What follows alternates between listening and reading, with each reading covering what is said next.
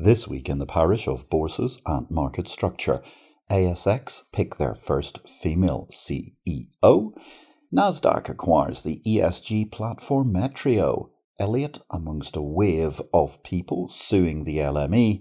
The CBOE launch a new floor. Yes, the CBOE launch a new floor. It's not 1987, it's 2022.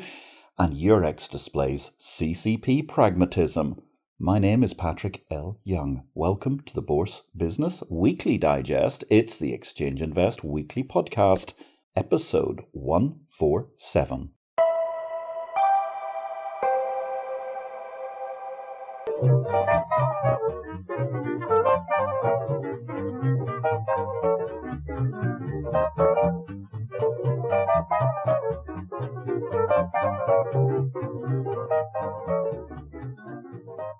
Good day, ladies and gentlemen. This is a very brief reduction of highlights amongst the key headlines from the week in market structure. All the analysis of the many events of the past seven days can be found in Exchange Invest's daily subscriber newsletter, the unique guide to the bourse business sent daily to your inbox. More details at exchangeinvest.com. We lead this week with news that Elliott Associates sue the LME for $456 million, according to the headline from Reuters.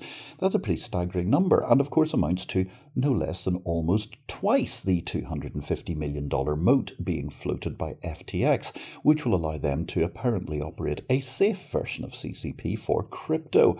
Nonetheless, US hedge fund Elliott Associates is suing the London Metals Exchange for $456 million for cancelling nickel trades after the chaotic trading during March that forced the London Metals Exchange to suspend its nickel market. That was added to by another suing just a couple of days later, and indeed we're now up to, I do believe, three major litigants in this whole sorry affair. CBOE, as I trailed also at the start of the show, they've opened a new trading floor. Why, why, why? I hear you ask. The new trading floor is located in the Chicago Board of Trade building and takes up the seventh and eighth floors, occupying more than 40,000 square feet. And once again, I say, why, why, why? A brave new digital world? Nope. I just don't understand why we have this new trading floor opening either. One thing which is good was the reopening in Shanghai this week. Stock exchange staff, they had their D Day on June the 6th. It wasn't an invasion, it was actually quite the opposite. They were able to return to their homes after being locked up in the Shanghai Exchange building for several weeks. The Luxembourg Stock Exchange and INX in Gift City, the new financial centre in India, they're strengthening their cooperation while in an entirely logical move, the BME, the Swiss exchange's clearing arm, is connecting itself to the Swiss Central Securities Depository, aka the CSD of the parent company, SIX Swiss Exchange. The Caracas Stock Exchange, well, the agony and the ecstasy it's been over the course of the last few weeks. After all of those decades of communist rule, the Caracas Stock Exchange had the ecstasy of possible value by seeing the government selling various stakes. However, it's now actually difficult to buy CANTV shares due to a shortage of bolivars in the local economy. So there you go. Once again, even when they try capitalism, the usual communist inefficiency plagues even their attempts to sell stocks from their nationalised portfolio of corporate assets. Russia, meanwhile, they stepped up their sanctions as part of their crazed invasion of the Ukraine. Quite amusing, actually. First of all, I think Adena Friedman has doubtless garnered huge kudos amongst her Baltic staff by being added to the Russian sanctions list, and Jeff Sprecher of the Intercontinental Exchange was also sanctioned, although amusingly, he was sanctioned due to his position as chairman of the New York Stock Exchange which is a position that he passed on to Sharon Bowen on December the 6th last year. Clearly, Russian record keeping looking pretty much as poor as some of their strategic decisions in recent weeks.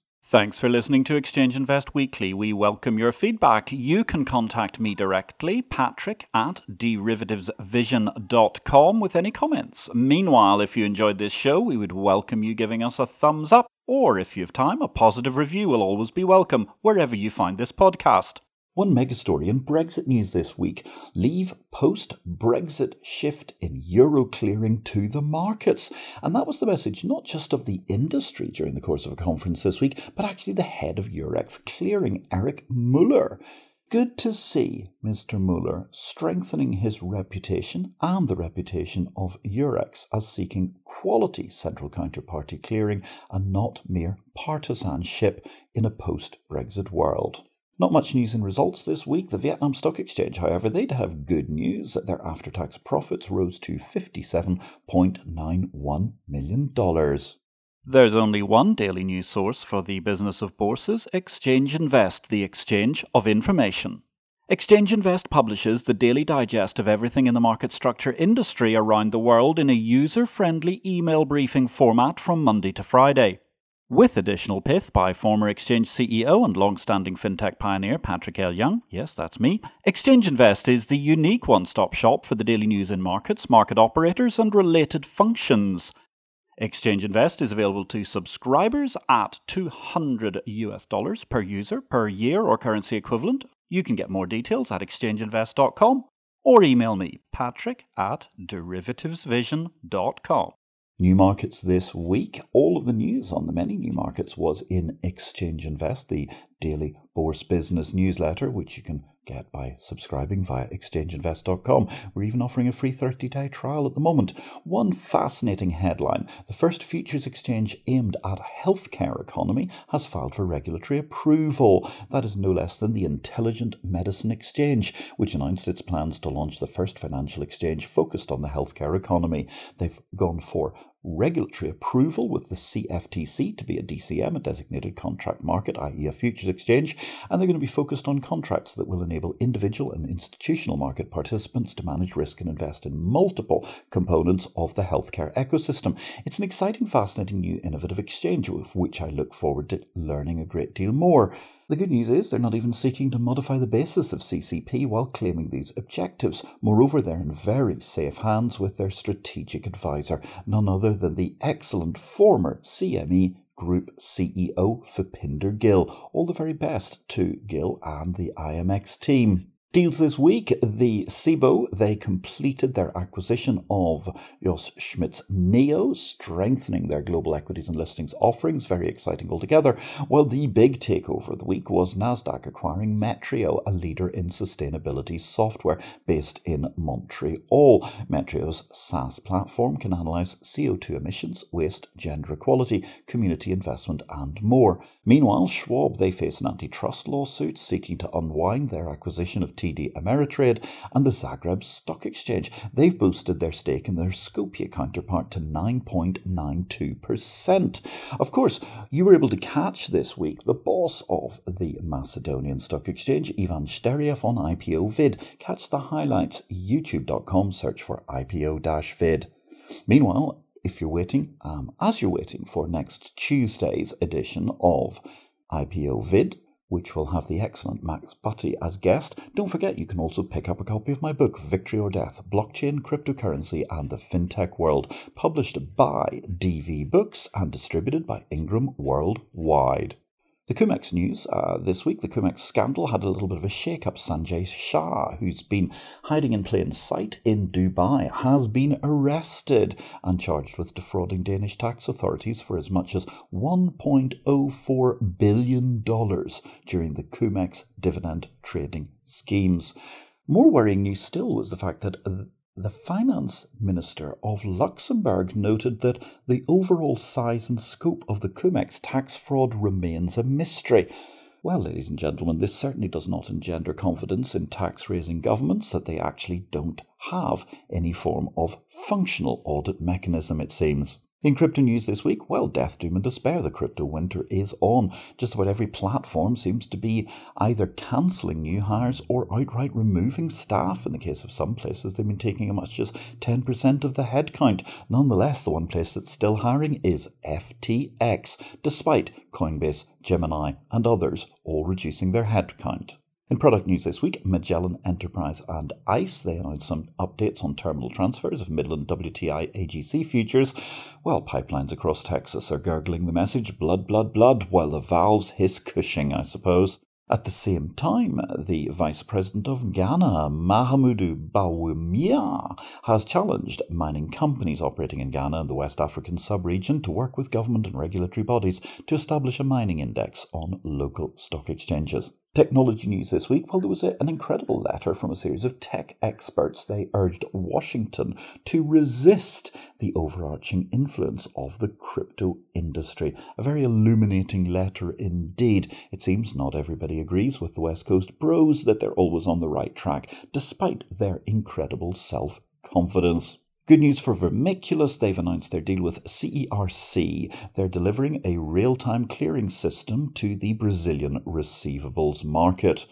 And finally, in technology this week, Trading Technologies and Talos have entered into a strategic partnership, vastly expanding the TT crypto offering. You can catch my interview, it's also on the archives, youtube.com IPO Vid, from a couple of weeks back with the CEO of the Trading Technologies organization. Exchange Invest is the daily must read by the most influential figures operating the world's best markets. We invite you to join the exclusive group of bourse bosses and other C suite executives who make Exchange Invest the exchange of information, their daily business intelligence guide to markets the world over.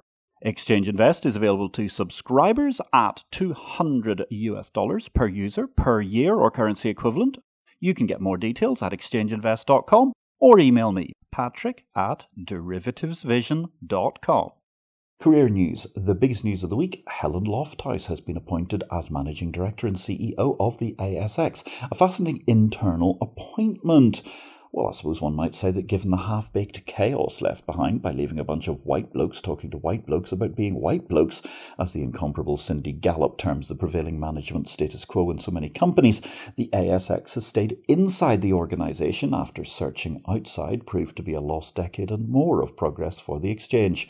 We welcome the new female CEO, Helen Lofthouse, and wish her all the very, very best and hope she has the courage to make the brave decisions her male predecessors shirked. It's the perfect moment for a mega ASX reset. Another power woman with good news this week, Ant Group have appointed the Hong Kong Exchange's chairman, Laura Cha, as an independent director as they continue their restructuring to meet certain state regulatory concerns. And that only leaves us to finish on a triumvirate of power woman this week, ladies and gentlemen. For over the course of the last week, HRH Queen Elizabeth II has been celebrating her incredible reign. A long weekend was devoted in the UK to her service to Great Britain and the British Commonwealth. 70 years in any job is pretty impressive. In one as all encompassing as a professional monarch, it is all the more remarkable. We're saluting Her Majesty on this stunning benchmark and wish her long to reign over us, as the national anthem itself notes. God save the Queen. And on that mysterious and magnificent note, ladies and gentlemen, my name is Patrick L. Young. I wish you a great week in blockchain life and markets, and we'll be back with another episode of this podcast next week. That, of course, will be episode number 148. Thanks for listening.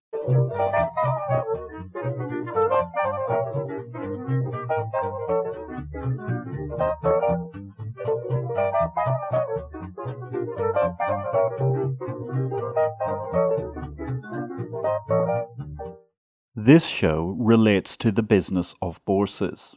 It is not to be construed as investment advice, nor are we making any investment recommendations.